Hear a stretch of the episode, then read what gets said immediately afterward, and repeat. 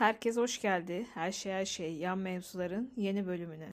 Yine bir cumartesi günü hava aşırı soğuk. Sabah ince mont giyinip doktora gitmişim. Sabah botoks randevum vardı. Ay sabah kalktım erkenden. Botoks insan yani Türkiye'de şöyle bir algı var. Botokslu insanlar işte botokslu, motokslu diye böyle bir kötü bir imajı var botoksun. Aslında bu iğneli yapılan estetik işlemlerin içinde en güzel olan şey bence botoks. Botoks biliyorsunuz bir tür bir zehir. Bazı yüz kaslarını enjekte ediliyor ve o kasları kullanmıyorsunuz. İşte alnınız kırışmıyor. İşte kaz ayaklarınız oluşmuyor. Ama benim en sevdiğim yanı gözlere verdiği bu zehrin ışıltı. Böyle eski fotoğraflarınıza falan baktığınızda gözlerimin içi ışıldı dersiniz. İşte botoks tam da o ışıltıyı tekrar size veriyor. O yüzden aşırı sevdiğim bir işlem. Onu yaptırmak için sabah randevum vardı. 6 ayı doldurmuştum. 6 ayda bir botoks yaptırıyorum düzenli olarak. Hemen sabah erkenden randevu aldım. Gittim geldim. Eve dönerken de dedim bir bu soğuk, rüzgarlı, yağmurlu havada bir simit çay, vapur keyfi yapayım. Vapurla döndüm eve de. Aşırı ruhuma iyi geldi. Yani saatlerdir ayaktayım. Saat daha iki buçuk. Süper. Aşırı hoşuma gitti. Yağmurlu, rüzgarlı hava, boğaz manzarası. Aşırı iyi geldi. Öyle Instagram'la gezinirken de karşıma böyle bir rastgele bir sayfada Kurt Cobain çıktı. Kurt Cobain biliyorsunuz bizim nereden bileceksiniz tabii ki biz biraz boomer olduğumuz için bizim gençliğimiz. Nasıl yakışıklı, nasıl bebek gibi o sarı küç saçları, bebek sarısı zaten Kurt Cobain'in saçları. Üzerinde o crunch hırkası. My girl, my girl, don't lie to me. Tabii ki benim yani İbrahim Tatlıses'in My Girl söylemesi şeklinde e, dikkatimi böyle videoda ay her kelimeden birisinde de şey diyorum. O kadar rahatsız oluyorum ki podcast kaydederken şey şey demelerimi. Parmağında evlilik yüzüğü var. Bu erkeklerin yani en marjinali de olsa, en düzgünü de olsa bu evlilik kurumuna olan inançları hayatlarının bir döneminde oluyor gibime geliyor. Zamanında bunu Teoman'da da görmüştüm. Küçük çiftlik parkta yeni evlenmişti. Böyle yüzüğünü göstere göstere belki de göstermiyordu adamcağız da. Tabii kime gösterecek yani sahne. Sahne bayağı uzak seyircilere de. Ama dikkat çekiyor yine altın rengi böyle kocaman bir evlilik yüzüğü. Onda da böyle görmüştüm. Bir erkeklerin bir döneminde böyle bir evlilik yüzüğü takma merakı oluyor. Ne kadar marjinal, rockstar, rock'n'roll olsalar bile. Kurt Cobain'in de bu videoda böyle elinde evlilik yüzüğü var. Biliyorsunuz Country Love'la evliydi. 27 yaşında. Yavrum bu dünyadan göçtü gitti. Allah rahmet eylesin. Öyle bu sabah onun bu şarkısını dinleyince Instagram'da ruhuma çok iyi geldi. Ruhuma iyi gelen şeyleri devamlı size anlatıyorum. Sonra ben Spotify'dan açtım. Bir tur dinledim. O yetmedi YouTube'dan da açtım. Bir görüntülü amplak konserlerden de bir tur dinledim. Çünkü bu şarkı böyle erkeğin böyle hezeyan şarkısı gibi. Hoşuma gidiyor dinlemek. böyle kadınların ağladığı, yakardığı şarkılar mı olacak? Biraz da bu tip şarkılar olsun. Zaten adamlar yapmışlar milyon yıl önce.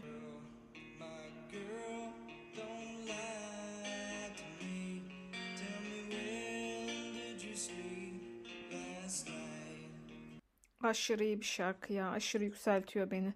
Gaza getiriyor bu yağmurlu havalarda. Bir de böyle herkes yazın işte ilkbahar mevsiminde aşk meşk işleri olur gibi böyle bir genel algı var ya. Benim için bu kesinlikle kış, kış başlangıcı. Hatta bu havalar aşırı böyle tam böyle bir aşk havasındayım.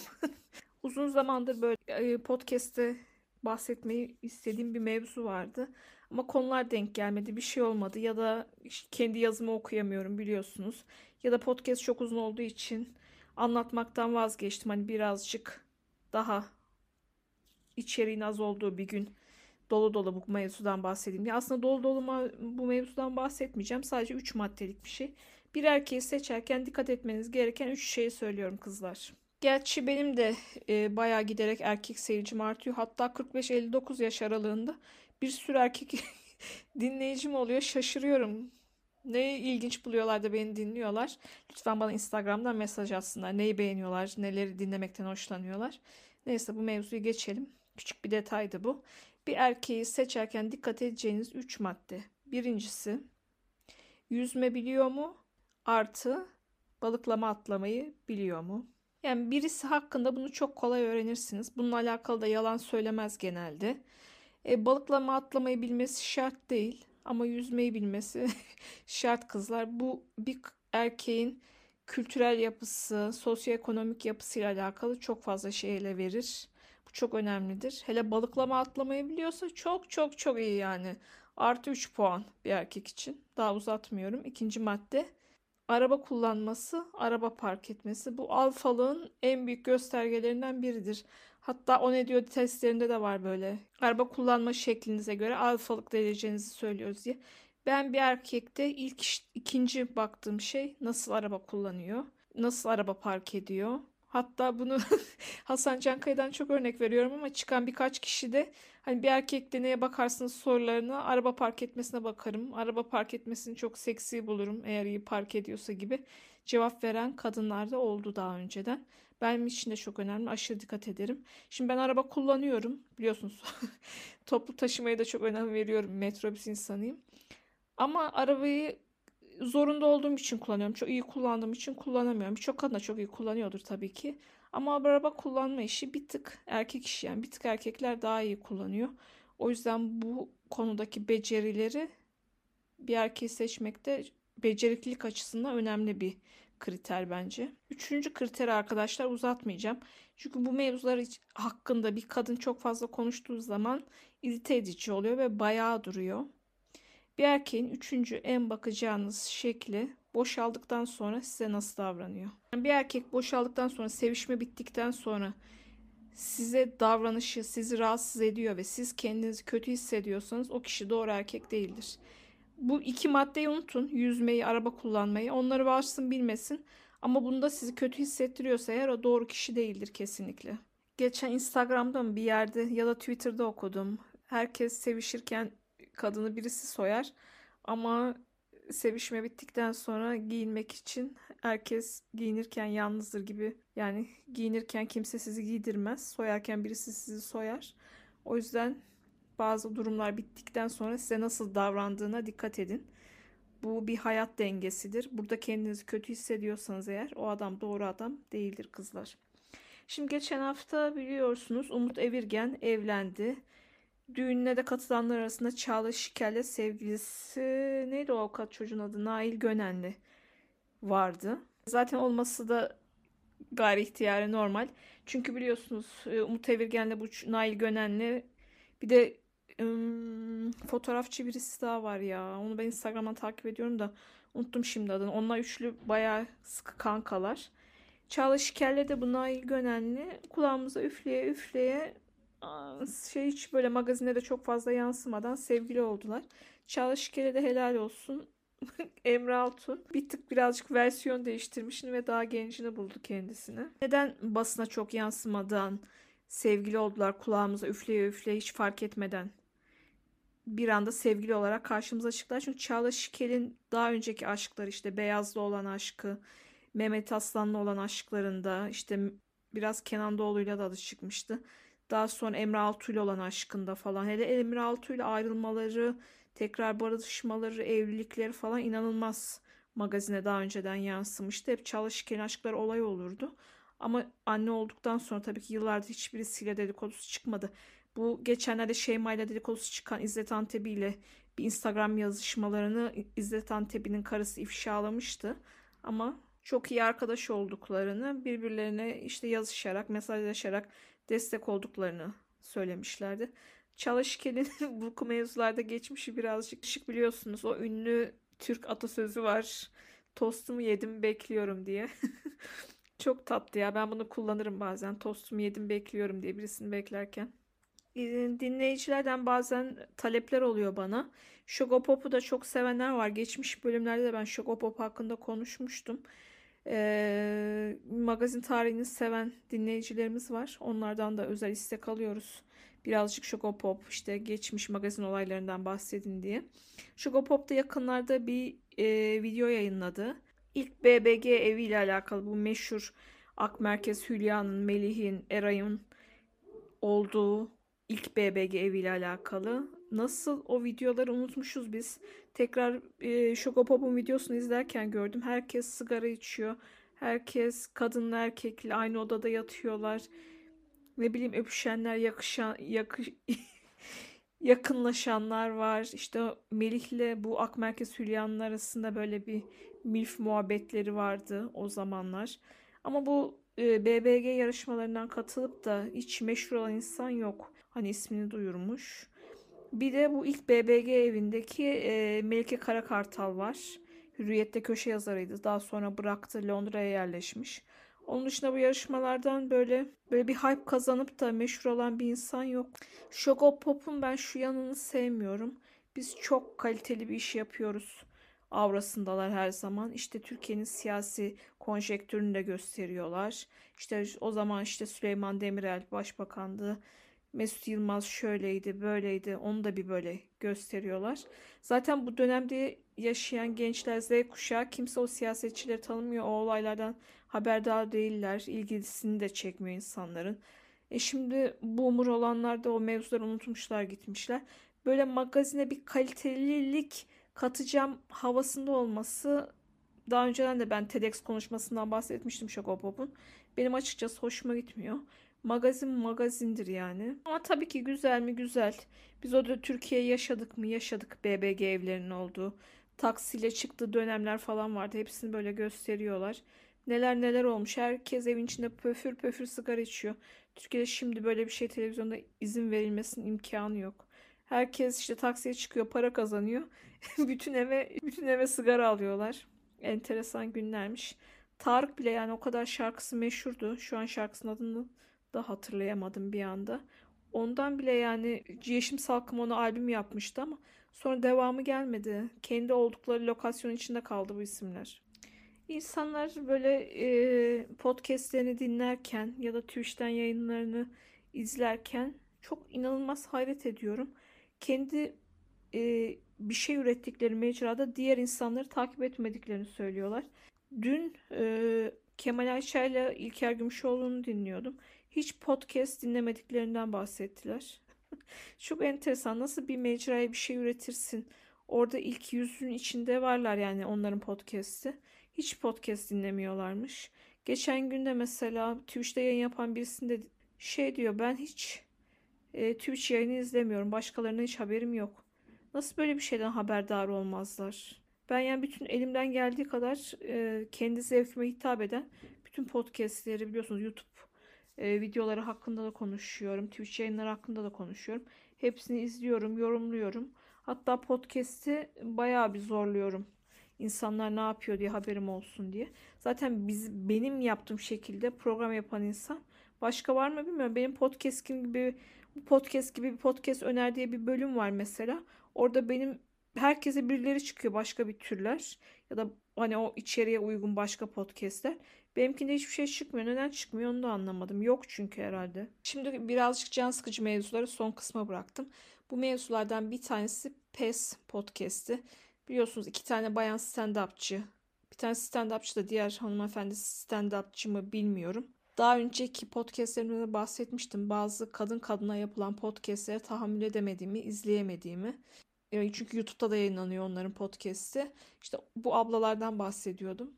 En sonunda geçen hafta yatalak hastalarla dalga geçmeleri yüzünden linç yediler. Dalga geçtiklerini kabul etmiyorlar. Ofensif mizah yaptıklarını söylüyorlar. Ama gerçekten birazcık tat kaçırıcı şekilde konuşmuşlar. Ev partisi hakkında konuşuyorlar. Sanki Türkiye'de çok ev partisi veriliyor da tabii ki yani belli bir saatten sonra Türkiye'de Mecidiyeköy'de 6. kattaki apartman dairesinde bangır bangır konuşarak bangır bangır müzik çalarak ev partisi yapılmaz. Türkiye gerçeklerini kabul edin. Birazcık burası Türkiye. Yatalak hastalar hakkında konuştukları da gerçekten çirkin. Çok böyle çok yani bu kızların muhabbetini ben dinlemeye çalışıyorum. Çünkü bayağı da dinleyeni seveni de var. Ama konuştukları ofansif mizah değil. Birazcık yatalak hastalar hakkında ağır konuşmuşlar. Ama tek bunlar mı konuşuyor bu mevzu hakkında? Başka çok popüler podcastler var. O podcastlerde de popüler isimler de var. Onlar yaşlılar, yaşlıların evi, yaşlıların evinin kokusu, yaşlıların belli bir yaştan sonra ölmesi gerektiği konusunda çok çok da çirkin şeyler demişlikleri var. Ama o insanlar hiç işlenmediler. Nasıl denk geldi de nereden kim bunu yakaladı da bu kadar gündem oldu bu kızların podcast'ı onu bilmiyorum. Bu yaşlılar hakkında konuşan podcast'in kim olduğunu söylemeyeceğim arkadaşlar. Boş verin kapansın kalsın. Ama insanlar işte böyle uç noktalardaki şeye dalga geçilmeyeceğini de öğrenilmesi gerekiyor bence. Yaşlılar da onlardan biriydi. Onlar da yaşlılar hakkında bayağı ağır konuşmuşlardı. Şimdi gelelim daha çirkin ikinci bir mevzuya bu hafta olan Ender Saraç. Ender Saraç'ı ben severdim. Seviyor muyum hala bilmiyorum. Ender Saraç 20 yıllık evliydi. Bundan belli bir zaman önceye kadar. Daha sonra magazine bazı dedikoduları düştü. Bir sevgilisi olduğu, sevgilisinin hamile olduğu ve karısından boşanmaya çalıştığını öğrendik. Daha sonra karısından boşandı. Bu sevgilisi olan hamile hanımefendiyle evlendi. Bir çocukları oldu. Daha sonra da öğrendik ki bu hanımefendiyle boşanıyor. Bir oğlu olmuş bu evlilikten de. Anlaşmalı bir boşanma yaşıyorlar. Ee, bu haftada bu hanımefendinin bazı iddiaları ortaya çıktı. Şimdi Ender Sarac'ın oğluyla alakalı e, ne diyeyim çok çirkin ya suçlamalar. Ben bunun hakkında konuşmak istemiyorum. Bu çocuğun hayatıyla oynadılar. Eğer bunlar doğruysa bütün Google'landı bütün bu şeyler. Google'dan bunu lekesini artık silmenin imkanı yok. Bu çocuk ileriki hayatı boyunca kiminle tanışırsa taşın, tanışsın. Bunun adını Google'a yazdığı zaman bu haberlerden mutlaka bir esameler olacak.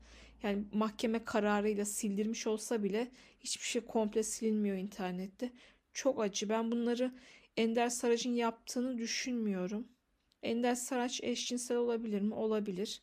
Ama bu işte 20 senelik evlilik daha sonra bu hanımefendinin hamile kalıp da bu hanımefendiyle evlenmesi daha sonra da hanımefendinin e, Ender Saraç'ın e, gay olduğunu fark ettiğini söylüyor. Normal yani kimsenin cinsel tercihlerine karışamazsınız. Demek ki bisexualmış, biseksüelmiş. Karısı bunu fark edememiş. Ama karısının anlattığı doneler, bu berber hikayeleri, işte etrafında hep eşcinsel, gay olan kişileri çalıştırdığını söylemesi. Bu hikayeler birazcık tanıdık yani çok geyiş. Muhtemelen bunların doğru olduğuna inanıyorum. Ama oğluyla ilgili kısımları bilemiyorum ya. İnşallah birçok insan oğlunu e, eski eşinin bu davaya malzeme ettiği, konu ettiği, çocuğun hayatını kaydırdığını söylüyorlar. Uf, çok acı yani. Bilmiyorum Ender Sarıcı'nın da çalışma hayatı bitmiş gibi. Daha önceden karısını aldatma haberleriyle çıkmıştı. Magazine düşmüştü ama onlar Türkiye'de çok aşırı yıpratıcı bir haberler olmuyor. Ama bu haber Ender Saraç açısından çok yıpratıcı. Hali hazırda herhalde bir TV kanalında da programı var. Hastaları da vardır.